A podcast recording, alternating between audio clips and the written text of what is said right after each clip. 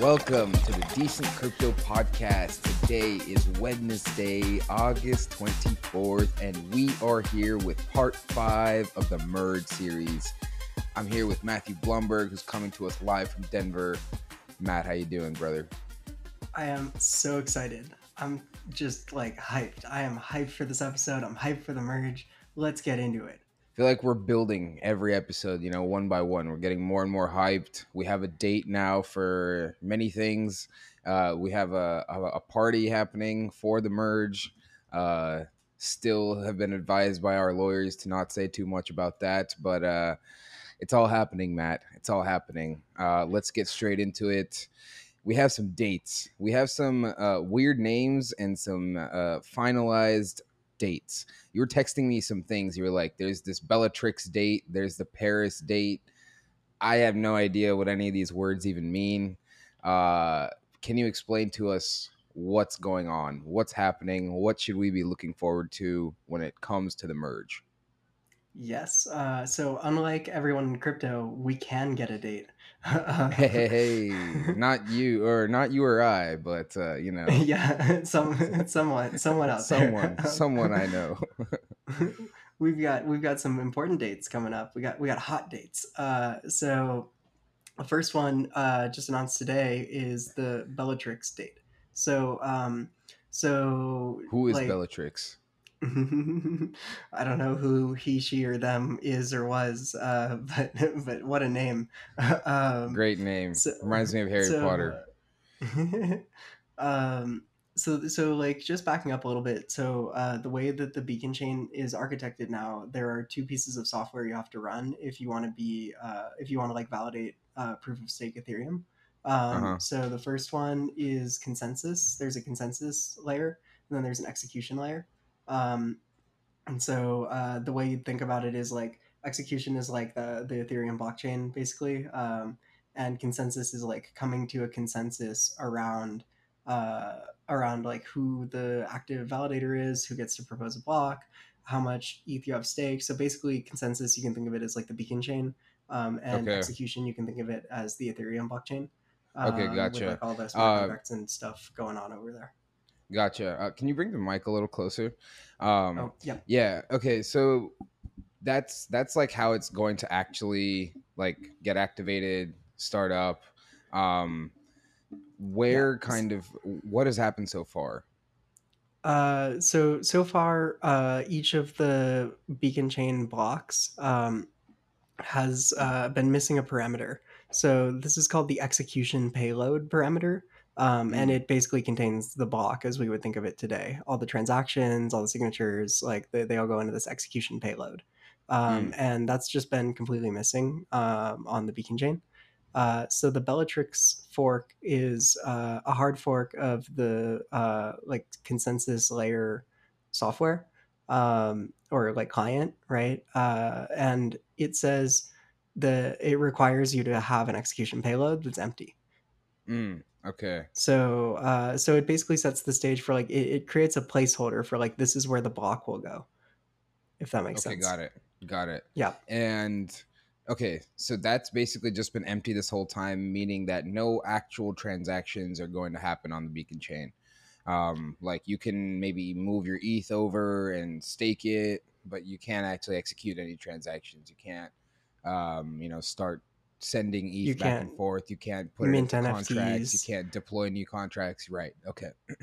Yeah. And so, so- so there's a blockchain to control for like all of that validator metadata and logic um, Mhm. around like how much do you have staked and like when did you enter the stake and, and like how much uptime do you have and like whose turn is it to make a block and and the consensus as to like the the state of the blockchain um, all happens over there um, and then uh, uh, it's been missing just completely missing this portion called the execution payload uh, portion um, and what bellatrix does is it tells the validators to start including an empty execution payload Okay. Got it. And yeah that so has you can just think of it as just like a, like an empty list like in python with like two, Okay, two okay. brackets um, so that happened september 8th that was the date that Mm. got announced by the ethereum foundation today um, Got it. and then how that did they the come? stage Hmm? how did it come to that date? Is that just set by the foundation, or is that going to happen at a certain block uh, height, or like how is that going to happen? Um, it's the same way any other Ethereum hard fork works. So I, I believe it is block height. Um, and basically the idea is they needed to wait until right around now to get some idea for like what the what the difficulty is going to be over the next couple of weeks. Um, so that they know like roughly when uh it- basically you need Bellatrix to fire before you can actually move to proof of stake and so you need to know uh you need to have some idea roughly for when proof of stake like the merge itself is going to happen in order to like back out like when you're allowed to, to execute the Bellatrix hard fork Mm, okay, I see. Um, and it's worth noting that like every testnet before uh, mainnet ha- has gone through this fork they all Yeah. they all start out with like the the same setup where like you don't have any execution payload space at all uh, and then they all undergo this this bellatrix fork which tells it to start making empty execution payloads Okay, got it. So it is it is another hard fork, but prior to the merge. Yep so this is the last one prior to the merge yeah. Okay, got it. uh, and then we have uh then we have like a another fork which is called the paris fork. And Okay. uh and and the paris fork is what we would think of as the actual start of proof of stake ethereum. So this the paris fork is the merge. Um Mm, and okay. like unlike unlike most other forks it doesn't go off of block number or date time. Uh, it goes off of total terminal difficulty Yes. um, and so it will um, it will execute like automatically um, Okay, and it, and it, it. it does a couple of things it, it tells the validators to stop listening to the uh, the proof of work chain and it tells Mm. them to start making blocks on the new chain and submitting execution payloads that are not empty Okay, got it. So that that like last piece that you mentioned, the execution payload not being empty, that's going to be enabled by the previous fork, right? So the um you know the the fork right before, right? Uh, with Bellatrix uh, on September 8th. That's going to allow these blocks to actually be full. And then when Paris, the Paris fork happens, uh, all like basically new new blocks will start uh, being made on the proof of stake chain um, and they'll be like the, the blocks will be full like with transactions right? Is that like kind of how it's gonna look like? Uh, yeah so prior to bellatrix if you think about it as a, a kitchen table um, or like a you know dining room table uh, prior to bellatrix like you have like the silverware uh, the glasses the glassware the centerpiece whatever the table mat um, but you don't have any plates so there's nowhere for the food to go. Um, bellatrix puts out empty plates and it says start including empty uh, execution payloads and then Paris is going to put the food on the plate, okay got it nice. which is including Love it. transactions in these execution payloads. Mm, okay cool so that we have a date now for sure for like Um, 14th 15th september something around that Yeah, because it- it's it- still it's the actually- total terminal difficulty right so we can't know for sure Yeah, uh, you gotta love that, right? Um, it's When- like uh, the whole the whole. When do you think we will know for sure Um, I think Ethereum recalibrates difficulty pretty frequently, so it's gonna be like a few blocks out is like when we'll yeah like down like it depends on what level of fuzziness you're looking for. Um, But Mhm. as we get closer and closer, like the the window closes a little bit. Um, yeah uh, right now, the prediction, according to whenmerge.com, is uh, actually September 13th. Um, Hmm, and it's at uh, like around 2 p.m. UTC, which, if I did the math correctly, uh, puts it at sometime Wednesday or sometime th- that morning of the of Tuesday the 13th. okay um, interesting Yeah, so it's it's moved a little bit forward relative to like a couple weeks ago. We thought it was going to be the 14th, 15th. So that impacts our plan for when to have this party. Yes, the merge party, the uh, the most hype party of 2022. Um, the most hype party of crypto. This is a big. It's a big event. It's a big deal. It's massive. Um, this is this is uh the, one of the biggest events in the history of crypto for sure. Maybe the biggest, I would say. Um, how could you not have a party? yeah, how could you not have a party? We're gonna have to do a separate episode ranking the top 10 events in the history of crypto. I would Um, love that. Yeah, yeah, absolutely. number should we, one should we just the- divert right now? Yeah, Number one, the Pudgy Penguins mint. Um, Pudgies have been popping off, man. They hit four ETH. Uh, yeah, they did, and then they they sank. Um, okay, this is not an NFT podcast. Um, no, please tune back in, listeners. Don't go away. Don't leave. Uh, yes. Okay. Let's go into. Uh, is okay. Is there anything else we should know about um, either of these hard forks, or really anything on a technical level going into the merge, like the final couple steps here? Uh, not right now, but um, those those are basically the remaining steps. Is the Bellatrix fork on uh, on September eighth, uh, and then the actual merge itself uh, currently estimated at September thirteenth. So when people like refer to the merge, really it's the the Paris hard fork. Is that it? Uh, yeah. So the Paris hard fork is um, it's actually built differently than most fork logic. Uh, Built it's built different. to built different. Um, it- it's it's built to um, it's built to to reference this uh, terminal total terminal difficulty. Um, I see. and so it will auto- uh, activate automatically um, uh, when when you reach that block. And and so the first proof of stake block, that's what the that's when the Paris hard fork happens.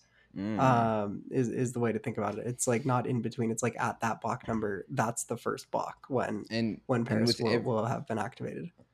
with every other hard fork oh so like when you're saying it's going to happen automatically like how does every other hard fork get activated Um, I think it's uh, I think it's a much more like manual process. Um, mm. Vitalik goes into a twitter spaces and he tells everybody hey guys it's He goes into the. Discord. he tells the validators, "Hey guys, everyone ready?"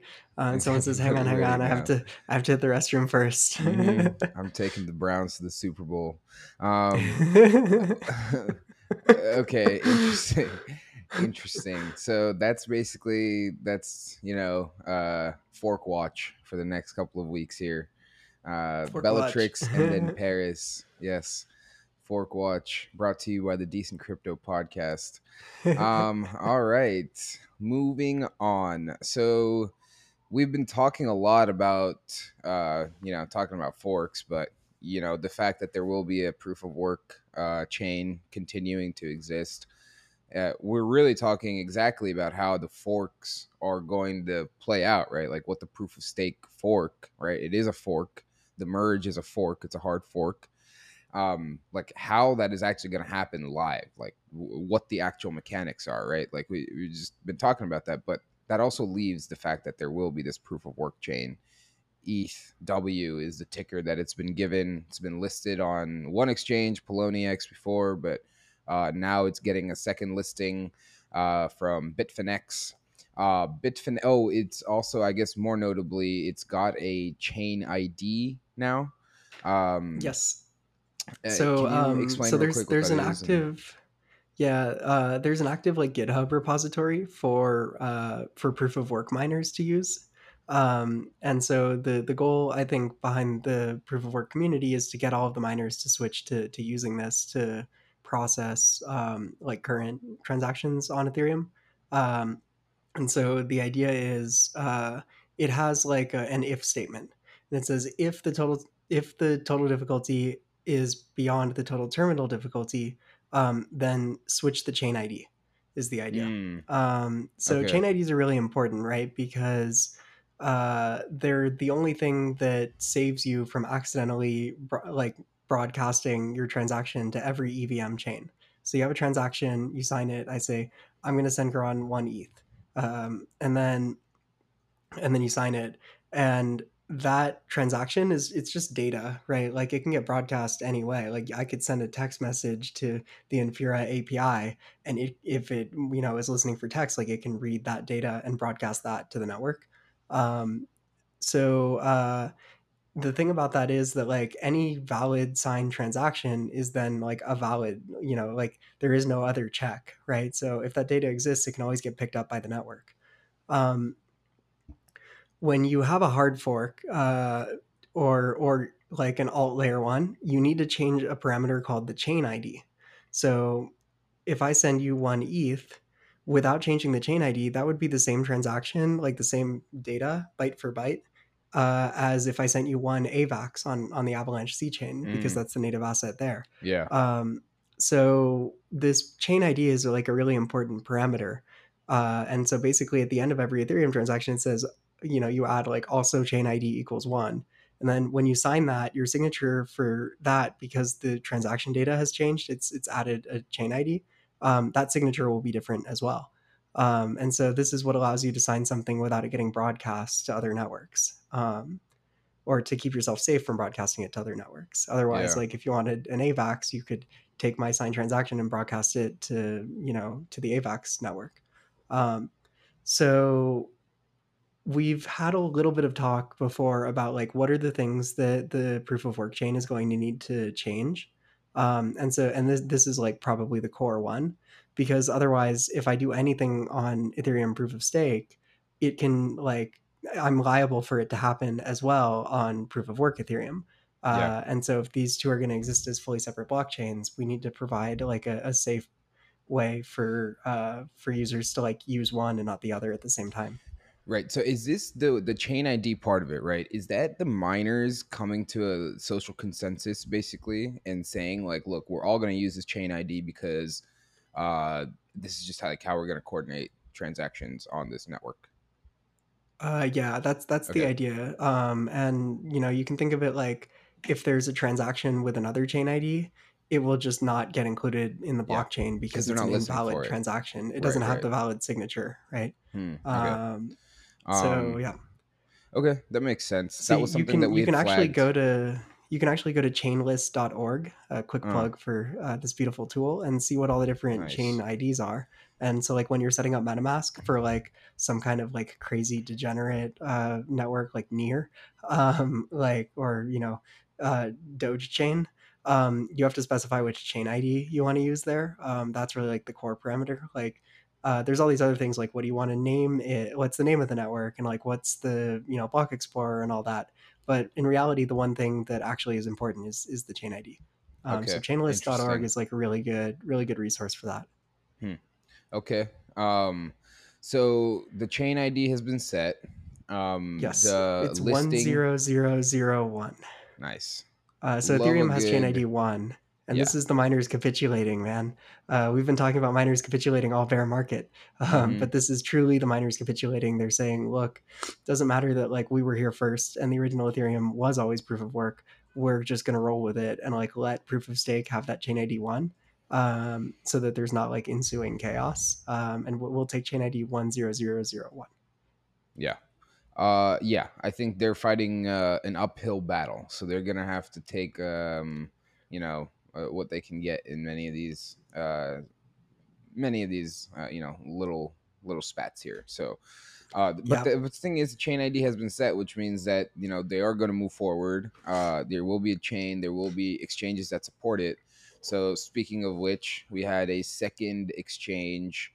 Not exactly support uh you know the proof of work chain but kind of bitfinex uh essentially provided uh, a new token that is uh, a really really interesting product but it's basically a derivative product um, that tracks um, both chains uh, essentially right Hmm. so users have the ability to um, basically be be trading uh, you know tokens that track uh, both the proof of work chain and the uh, proof of stake chain so what they're calling it is chain split tokens csts um, that allow you to trade on basically like the, the outcome of the merge. Um, so this has not got uh, gone live yet to my knowledge but they are going to support it.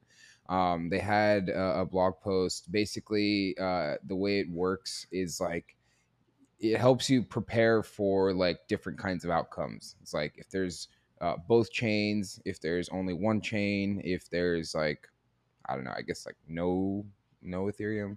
But um yeah so you can kind of trade I don't know. You can you can trade like the, the outcome, like wh- what you think is going to happen, which one you think is going to have more value. Um, Hmm. I think it's good that the liquidity is being basically sourced and created right now before these events all happen because it could lead to, like you said, more chaos. Uh, otherwise, um, yeah, I don't know. Do you have do you have any thoughts on this? I mean, I think this is just the tip of the iceberg, and I think eventually every exchange is going to list uh, a proof of work ETH. Uh, yeah, uh, just like exchanges make their money on volume, right? Like there's, you know, you, you should be trying to list everything you legally can, uh, and you know, I I think like Poloniex was like it has always been like a little bit further out the risk curve. Um, but I think you know the day is close when we see Coinbase and FTX and and all the other normie exchanges, Binance, like start to list these products. Mm-hmm. Yeah, I mean, it, will be interesting. Like this is, uh, I think. Well, to be honest, I don't know if that, especially something like Coinbase and Kraken being U.S. based, I don't know if they can create these kinds of derivative products, right? Because right now these are derivative products. These are not spot. Uh, you know, it's not spot ETH, right? The the way it works, right? Just to actually break it down is like you deposit ETH into your Bitfinex account uh, into a specific account, like designating that you want these CSTs, and then you get equal parts of the ETH S is what they're calling it, ETHS and ETHW, right? The proof of work ETH and the proof of stake ETH.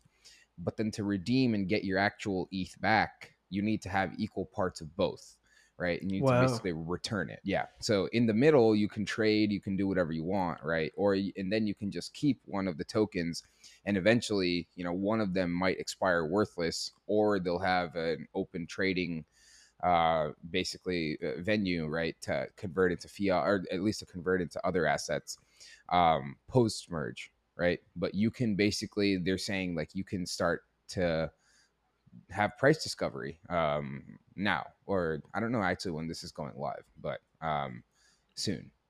TM. I mean, Poloniex already has markets, right? Uh, like yeah. for the ETHW derivative, um, mm-hmm. and it's priced, I think, at about three percent of the value of ETH. Mm-hmm. Yeah, so very low. Um, yeah, I mean, I think that's probably where it'll you know where it'll fluctuate around for for a while um i wouldn't be surprised if like after the merge like maybe one week out like in that i wouldn't be surprised if during that first week it goes as high as like seven or eight percent um, but it's going to be really hard to time it right? And it'll probably go as low as one percent right? And like it'll probably steady state hit like two percent. Yeah i'm not planning to trade this event at all. There are so many big players with so much capital at their disposal and they all have their own agendas. Um, like Poloniex, the one exchange that's going to provide the most uh, liquidity, is owned by Justin Sun. And Justin Sun is a fucking whale who has an insane mind. So I have no idea what he's thinking, you know? Um, I, yeah, so I. Loco whale. uh, yeah, not financial advice. Um, yeah. Okay, um, so yeah, go ahead. So there's a couple more, I would say, like controversial things. Like while we're talking about um, proof of work ETH, um, one of them uh, I want to get your take on. So, um, well, both of them. But first, like, have you seen this thing about freezing LP contracts? Yes. Can you explain a little um, bit what this is? Yeah, so uh, so on proof of work ETH, uh, basically all the stable coins are worth zero after the merge because you can't just have like double stable coins, right? Uh, they're not backed by anything. And Circle and Tether have both come forward and said like they're only going to support proof of stake ETH. Uh, and so on proof of work, like those coins are just going to go to zero, right? Yeah. Um, they're valueless governance tokens. Um, actually, that'd be funny. We should make a, if somebody made like a circle DAO um, that was like, yeah, yeah, the USDC, but it's like a governance token this time. um, so it's going to cause a lot of like chaos in the DeFi world, right? And like we we dug into this uh, a few parts back. I think it was like part two or three of our merge series. Um, yeah. But uh, uh, the creators uh, or the people working on proof of work ETH are kind of concerned that like a lot of users are going to get wrecked, right? Mm-hmm. So, for example, if you're providing liquidity to the ETH USDC pool, um, when the merge happens, all of a sudden people are going to come in with USDC and buy up all of your ETH because USDC is now worthless on that chain. Um, and so, like, you as the liquidity provider are going to get wrecked. Um, and so, in order to be like responsible participants in in the DeFi ecosystem, like they don't want to be like, oh, you should withdraw all your ETH. I mean, they they do say that, but um, that that's not going to happen. Uh, and so they want that like they they're fighting for social consensus here. They need people to feel like at least they tried, um, and that like not uh, and that like ETH W wasn't just like like fucked over in the first three blocks. You know what I mean? Mm-hmm. Um. So, uh, like, people are going to hold a, lot of resentment if, like, everybody that was providing liquidity to ETHUSDC on Uniswap just, like, completely loses all value associated with that LP position. Um, and so, one proposal that they've given is they want to freeze, uh, like, I guess manually, uh, every contract where it's like an XY equals K, like AMM, uh, that has ETH any or ETH any stable, I guess. Mm-hmm. Um, and so uh, it's not actually part of the code base because like i think frankly just because there's so many contracts like there's not just uniswap uh, like uniswap itself has a lot of eth contracts right? A lot of eth liquidity pools. Yeah. but there's sushi swap there's Aave there's compound uh, there's maker right? There's a lot of um, there's a lot of places where like this is just going to tumble. Um, and so while it's like kind of a noble thought I, I don't think i don't think you can do it uh, what what do you think? I yeah, I don't. It seems like a, such a short term fix, and not even an actual fix. It just seems like a short term patch that's not going to work at all.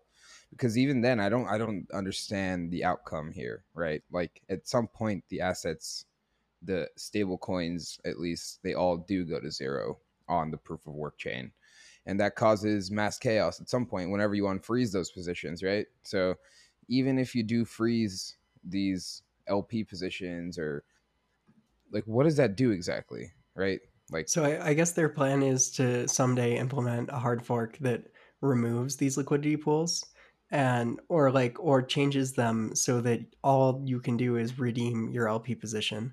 And then at least like if you were like say 50-50 USDC ETH, um, you could at least get your USDC and ETH out um, and even though your USDC is worth zero, is worth zero, like you still get fifty percent of your value back.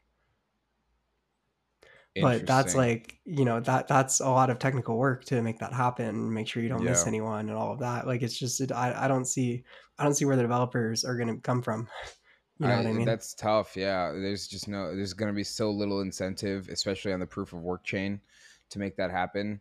Um, and if if the incentive is there, uh, it's going to be with people that are just absolute whales, and if they're the ones that are writing the code to return funds to, you know, LPs, then there's just a big chance of that being gamed uh, or rigged. Um, so I think that could be very, very messy. And yeah. just the more I look at it, the proof of work chain, unless there's some crazy organic demand, it's just going to I don't want to say it's going to die, right? I think it's going to die in its current state. I think it needs to die, like literally, like basically die, and then be reborn as like we need to rebuild all of DeFi, or, or at least like rebuild the the state. You know, not necessarily rebuild all the contracts and all of the work that's been done because from my understanding, all of the contracts can still stay, right? Like you can still have it's this is not like a a new kind of ecosystem that you have to build everything from scratch. It'll all still be there, but like the state basically needs a hard reset, right? So um in a sense that's that's that can be a good thing, right? Like you have the opportunity as the people that believe in that chain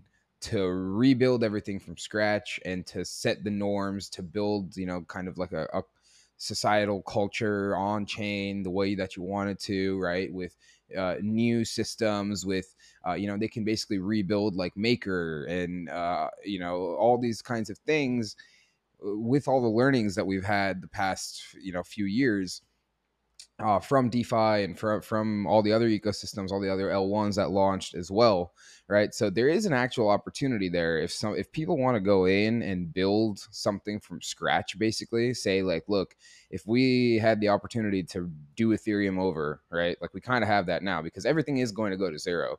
You're gonna have block space. It's going to be super cheap. The actual asset is going to be super cheap. Like you can, it's it's kind of an ideal like play play area, you know um, if you want that. But it's going to take a lot of work and a lot of effort and a lot of smart people to actually build stuff that's valuable and they're gonna want to abide by those values right of proof of work having an l1 that's uh, you know secured by miners uh, running this hardware rather than you know proof of stake which is basically supported by everybody in the community um, or, or, at least you know massive, massive swaths of people, and the most notable people, including the founder. So um, it's going to take a massive effort, but it's there if somebody wants to do it, right? If somebody believes that strongly in proof of work um, at the base layer, like you really have a massive golden opportunity in front of you. Yeah, that's my rant. Um, I mean, it's it's amazing, right? Because you look at these uh, you look at these projects like uh, I, I think the closest parallel would be Cosmos shared security, where like the the way that the Atom token accrues value is that developers are going to set up their own blockchains called Cosmos zones, and then they're going to get their security from the existing Cosmos validator set, who can so you know they're validating the parent chain of like Cosmos Hub, but they can also validate child chains. Mm-hmm. Um, same thing with su- subnets, supernets, right? Um, you have kind of an interesting parallel here where like that hash power does exist right? Like you you sort of don't have to worry about bootstrapping the security. Um, you just have to like worry about whether or not they're going to get paid enough to to do it right? Um, it's uh it's it's pretty interesting. Um, so i guess related to that right um, and related to like how are they going to pay how are they going to pay developers to like build cool stuff on on proof of work eth um, there was a proposal uh, from the proof of work eth community uh, and this this is wild. So they're reversing eip 1559 and they're going to give the funds instead to so instead of getting burned they're going to send the eth that you use for your transaction to a multi-sig, which is controlled by I guess Justin Sun, um, and like everybody and like members of the ETH proof of work community, and they're going to use that for developer incentives. What do you On think? the face of it, not the worst idea, right? Like, why burn the token when you can actually use it for public goods, right? That's what this is all about. Public goods funding, anyways, right? public like, goods funding. Justin Sun is the OG public goods fundor. so, yeah, you know, man, all these guys that you know Gitcoin and all this stuff, doing all this hand waving. Justin Sun is out here making moves. I don't know, man. I just think that if if Vitalik had made this proposal, people would be all over it. People would be like, "Yeah, this is this guy is a hero. Give him the Nobel Prize." Uh, for economics and for peace. You know, like uh, I mean, that's what that's what people did for optimism, right? Where yeah, yeah. like your optimism fees are going to public goods funding, and literally they're like, "All right, I'll take my I'll take my Nobel prizes now." Yeah, yeah. yeah Can much, we get right? one in physics for solving the public goods funding problem? For solving MEV and public goods funding. the solu- their their solution to MEV is they collect it all. yeah, pretty much, and um, uh, they spend it how they want. Um, and yeah, on pub- they, no, no, the DAO, the DAO's gonna yeah. vote, man. As yes. soon as they figure out this uh this citizen house situation, mm-hmm. um, uh, but shout uh, out Joanna. Uh, you don't listen. to Oh yeah, shout out anyway, Joanna. So you know you're not gonna catch this, but hey, shout out anyways. Um, yeah. uh, yeah, so I think that it sounds like a great proposal, honestly. Um, you think so? no, obviously not. It's not gonna go any. It's not gonna go well at all. This is a way for Justin Sun to enrich himself if he's the one in charge. Um, but I, well, I let's know, like, let's say like let's say hypothetically like it works out well. So there's mm-hmm. a multi sig, and the people that are in charge of it have their incentives uh, aligned to fund new projects building on proof of work Ethereum. Okay. Um, does that change your like analysis of it? Like, say it's not just Justin Sun controlling all the keys. Like, say it actually is like a, a group of people that are signing off on high quality projects get built. No, my whole Do you like think this is a good way like of first, funding that? Yeah, like my whole facetious first ninety seconds was like only half facetious. I like I actually think it's a good idea. Um, hmm. you know, like I, I I get the idea of burning tokens, but I don't really get the idea of burning tokens if I'm being honest. Um, so here's here's where it falls apart for me. Um, is like uh like they collect they collect some ETHW, right? And they use it for developer incentives. Uh, what's the first thing that that the developer does with that ETHW? No, they sell it. They sell it, yeah. And so it's a little bit like uh, the post ICO bubble uh, phase when like all of these projects that raised money denominated in ETH Yeah. had to sell it, um, Yeah. and it just like depressed the price like pretty pretty badly. Um, that's I think where uh, th- that's my primary concern. Most people's primary concern is, wait, what?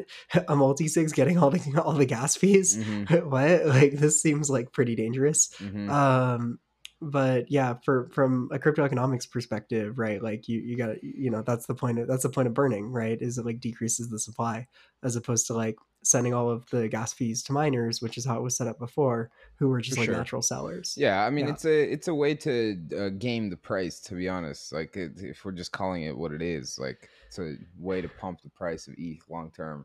Um, but I don't know. Like I think it's a cool experiment. I and I also think for for sure, like guaranteed, if the Gitcoin guy has made this proposal or Vitalik made this proposal, it gets it gets received completely differently, and people are fully all over it. Um, even I think now that looking back, I just think that there was such a fervor for like anything that would pump the price at that time and anything that Vitalik supported and really that that still exists. But really just thinking about it, if he had made this proposal instead of EIP uh, 1559, I think it would have been received the exact same way. Like very well, people would be like, "This is fantastic! Like Ethereum is so forward looking. This is the future of humanity." I mean, that's what the optimism guys say about themselves, anyways. But you know, I think that's what everybody would have said about Vitalik if that or the whole Ethereum Foundation and you know whoever proposed this.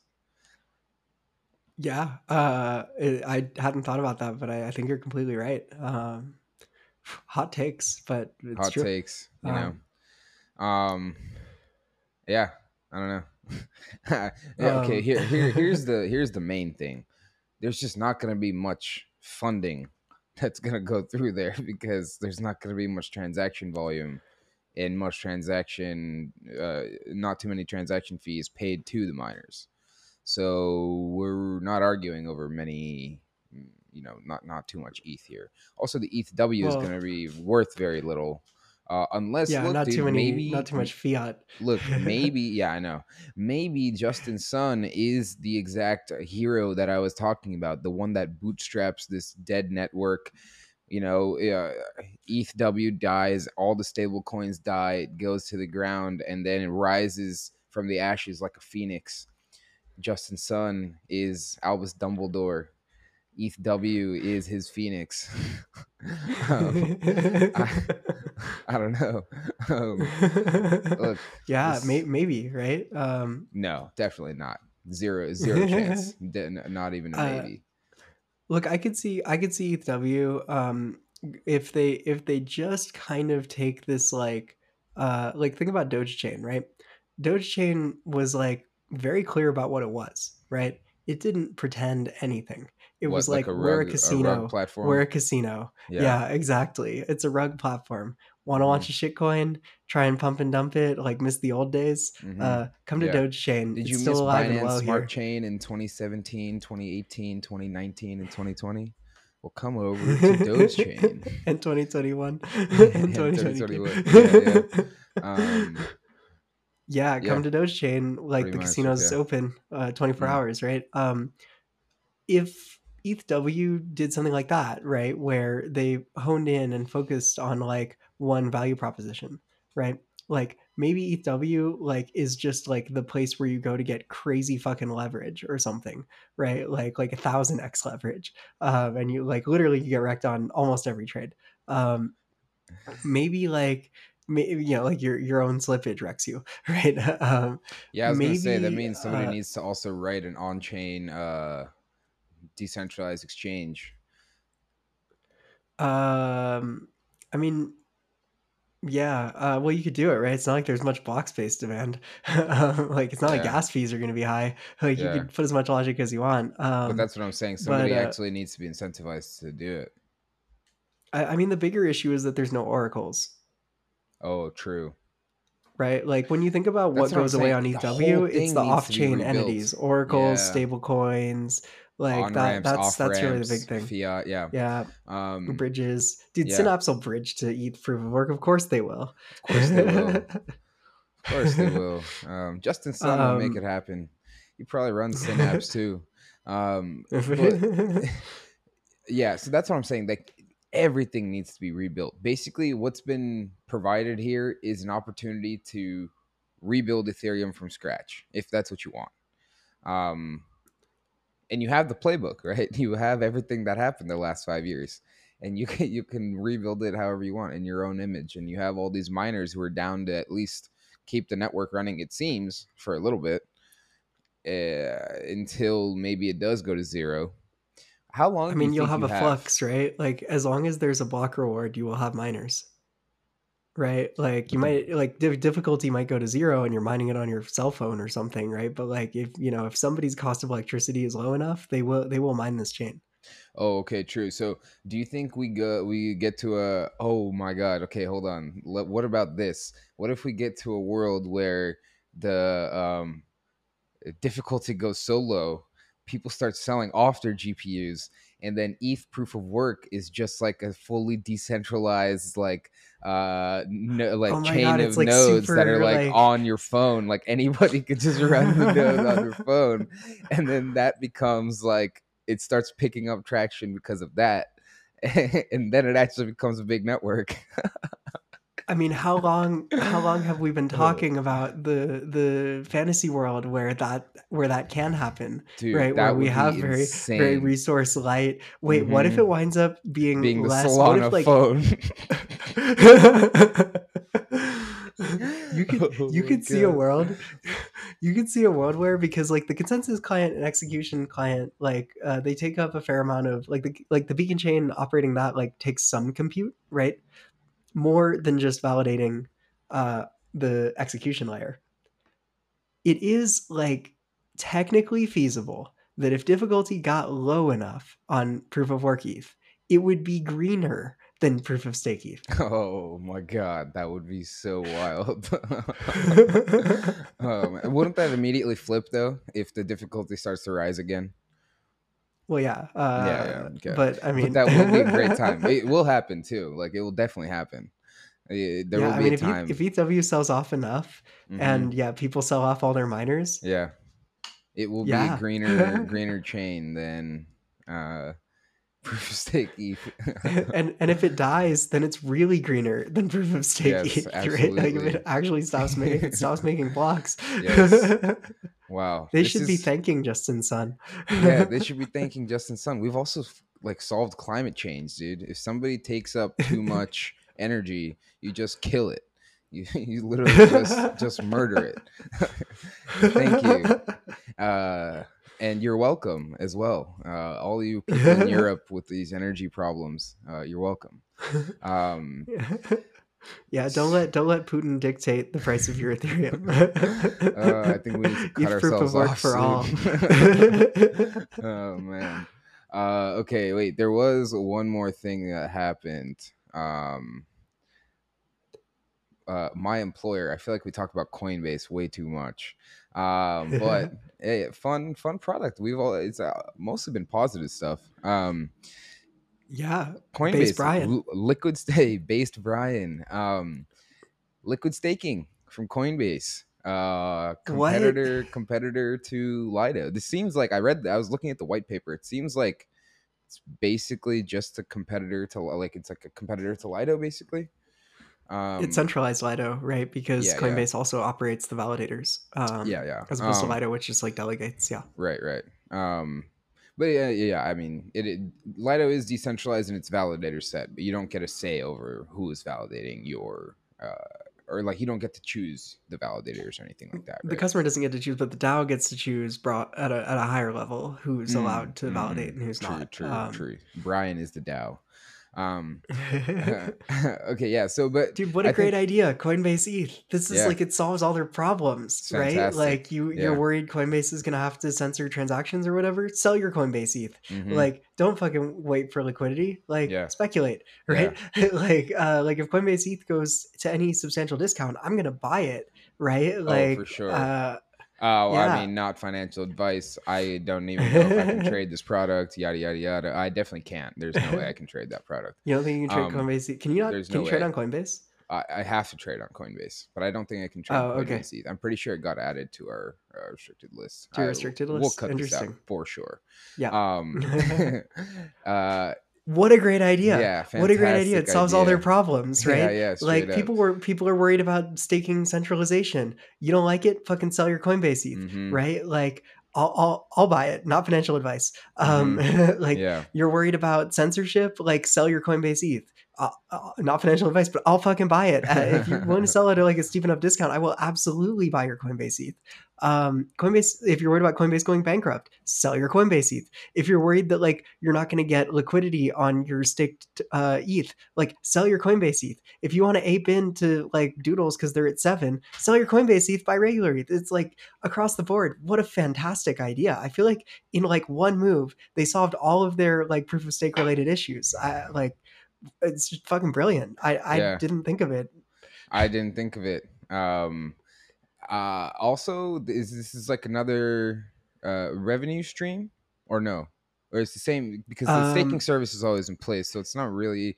Oh, it's another revenue stream because it's a, a trading trading revenue. One more token. Uh, yeah, yeah, yeah. E- Hey. Everything's anything is a revenue stream for an exchange, Hey, right? True, true. Yeah. dude. Based Brian.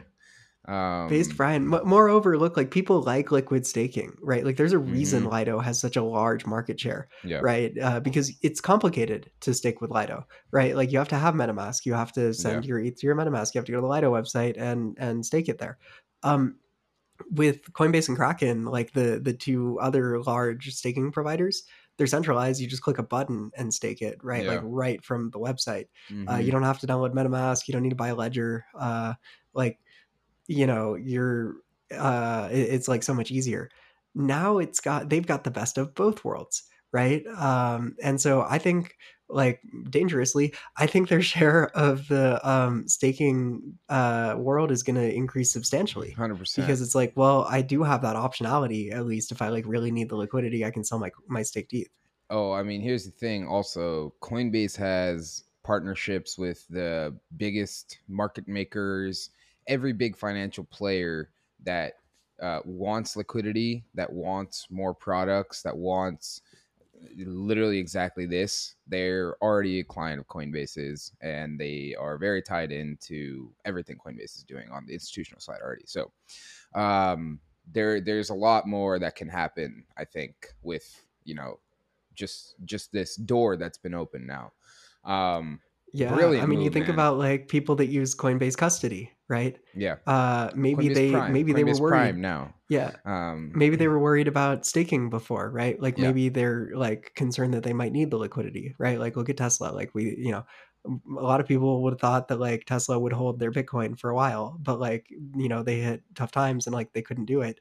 Um, all of a sudden, staking has become an option for you through Coinbase, uh, Mhm. or an option for you broadly because you use Coinbase custody, um, and you can you can use them to connect with your like staking right? Like uh as opposed to like if you were using like one of these centralized custodians before you really couldn't like unless you were using like ledger prime or whatever or like metamask professional or whatever they call it like there was no way to access staking and custody at the same time. Um now you can.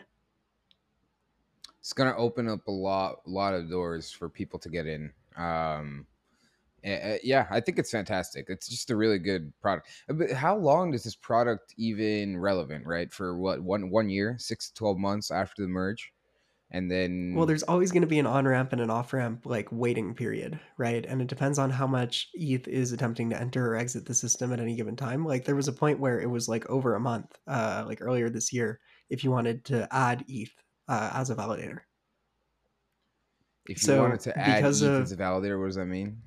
If you want to like make a new validator and stake 32 eth like you had to wait in line. Oh, interesting. you can't just uh you can't just enter and exit the system instantly because um it's like part of the way that like proof of stake security works. Like you need to have like a minimum you need to have a guarantee that there's going to be a minimum amount of like staked assets at any given time. Um and so depending on how many new how much how much new ETH is coming in and staking and how much ETH is exiting and unstaking, um, there's like a wait period. There's a queue, um, and so this is you know faster, right? Like even if we get to the point where like the queue takes two days, um, it's like just a lot faster. If you like want that liquidity now, you might be willing to pay a premium for it. So the product is relevant forever. Hmm. Wow. Okay. Okay. Wait. I mean, look at Synapse, right? Like we all Yeah. use Synapse to bridge to layer twos because we don't want to wait seven days. Hmm. Huh. Okay. Wow. Interesting. I never thought about that. That makes Yeah, sense. um, it'll always does- trade at a discount, right? Right, right, Because of that liquidity premium. But yeah, yeah, yeah. Yeah. Huh. Wow. Nice. yeah. Do you think Kraken's gonna follow suit? I was gonna say, I, I actually, the more I think about it, I'm so surprised that every exchange hadn't already done this before. Like, actually, the- like we had all talked about, like, oh, we're gonna move to proof of stake. Like, it's basically just gonna rebuild the old system where there's like ten oligarchs in charge of the whole thing, and it's like, uh, it's not even the worst thing. But also, like, why don't they just have their own product like Lido does? Um, like this just makes so much sense. So yeah, I would assume there will be a KR ETH uh, for Kraken. There will probably be a uh, I don't know if Gemini is even a thing anymore, but there will probably be an F ETH for FTX and you know B ETH. I think there is a B ETH actually for Binance. It already There, exists. there is a BETH, Yeah. yeah. Um, I don't know Um, why, but it, it must be broadly related to like when they spun up support for Ethereum. Like it was easier and faster for them to create like their own ETH tracked derivative or something. Yeah. I'm not sure. yeah, Um, yeah. So I But, think they will uh, also follow suit. I think it just makes sense. Yeah, uh, it make it makes a ton of sense. Yeah. Um, I was gonna ask, do you think this increases the compliant like regulations concerns? Do you think this looks more like a security if it's a liquid tradable token rather than a service contract that you entered in with the, into with them when you staked with them and it was illiquid? Um, I'm just glad that I don't have to think about these things. Um, broadly speaking, uh, I don't really know, dude. Are we gonna go through all six criteria of the Howey test here? Uh, Uh, yeah, it has to involve oranges. Uh, if not oranges, at, at least tangerines. uh, I think Uh, I don't know, I mean, like- will- yeah, I, I do think that. Well, okay, it's an ERC seven. It's an ERC twenty token, right? So I don't know what what, what does that mean, right? Like it is an interest bearing asset. Like I don't know what does that mean. Uh, it's I have no yeah, idea. I mean, it has it has some notion. So it's a common enterprise, kind of. Uh, I think that's actually the weakest uh, argument, right? So it has to be a common enterprise that you're investing in. oh, you're actually um, doing the Howey has, test. That has like, uh, yeah. Um, I, I was listening to an old Up Only the other day where they they watch like they they live watch a speech from Gary Gensler with like a bunch of regulatory experts, and they go through point by point, like what's he saying? Does he have a point? Does is he missing something? I here? remember that one. um yeah it was pretty good um and it takes like two hours it's Yeah. amazing um so um like uh it has to be yeah like with so it's common enterprise you're investing in it um there's some promise of like profit or return um and then uh it has to be like contingent on the performance of a like small third party like a limited number Mm, of players and so that's why mhm. bitcoin isn't a security because it's not like there's no you know a it's there's no like expectation of profit and b like it's decentralized and that's why decentralization is such a big legal thing like you know That was spectrum, the- obviously but like where where do you get to start offering these products That was the basically the guidance the SEC gave a couple years ago is that Ethereum probably was a security when it was created, but it no longer is. It's sufficiently decentralized, is what they said. Yeah. Um, and I think, uh, you know, like this is still Bitcoin maxis still think that ETH is a security. Like you see it on Twitter, like pretty frequently, right? yeah, Like that some- is wild. It's this. like I don't know who needs to say outside of the Securities uh and Exchange Commission that it's not a security for people to believe that it's not a security, but I don't know. Um like, like wh- who's paying people to FUD ETH as a security? like, what's the incentive here? Dude, the Bitcoin Maxi brain is a is a special one. Um, all right. Anything else you got? I think we covered most everything that happened this past week. uh, around the merge. We got a few few dates lined up. Um, not us, unfortunately, but uh, but uh, there are dates uh, on the calendar uh, to look forward to. September eighth, September thirteenth, and a merge party at some point at an undisclosed location. Um, some interesting new products, Coinbase, uh, ETH, some interesting new announcement announcements for uh, proof of work ETH. Uh, Justin Sun is Albus Dumbledore. Learned that today. Um, and we will be back this weekend with another crypto recap uh, of everything that happened this week. Uh, until then, stay decent.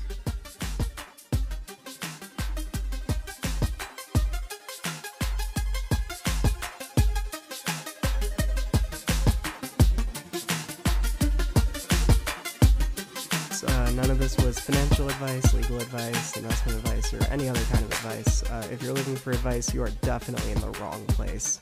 Uh, until next time, stay decent.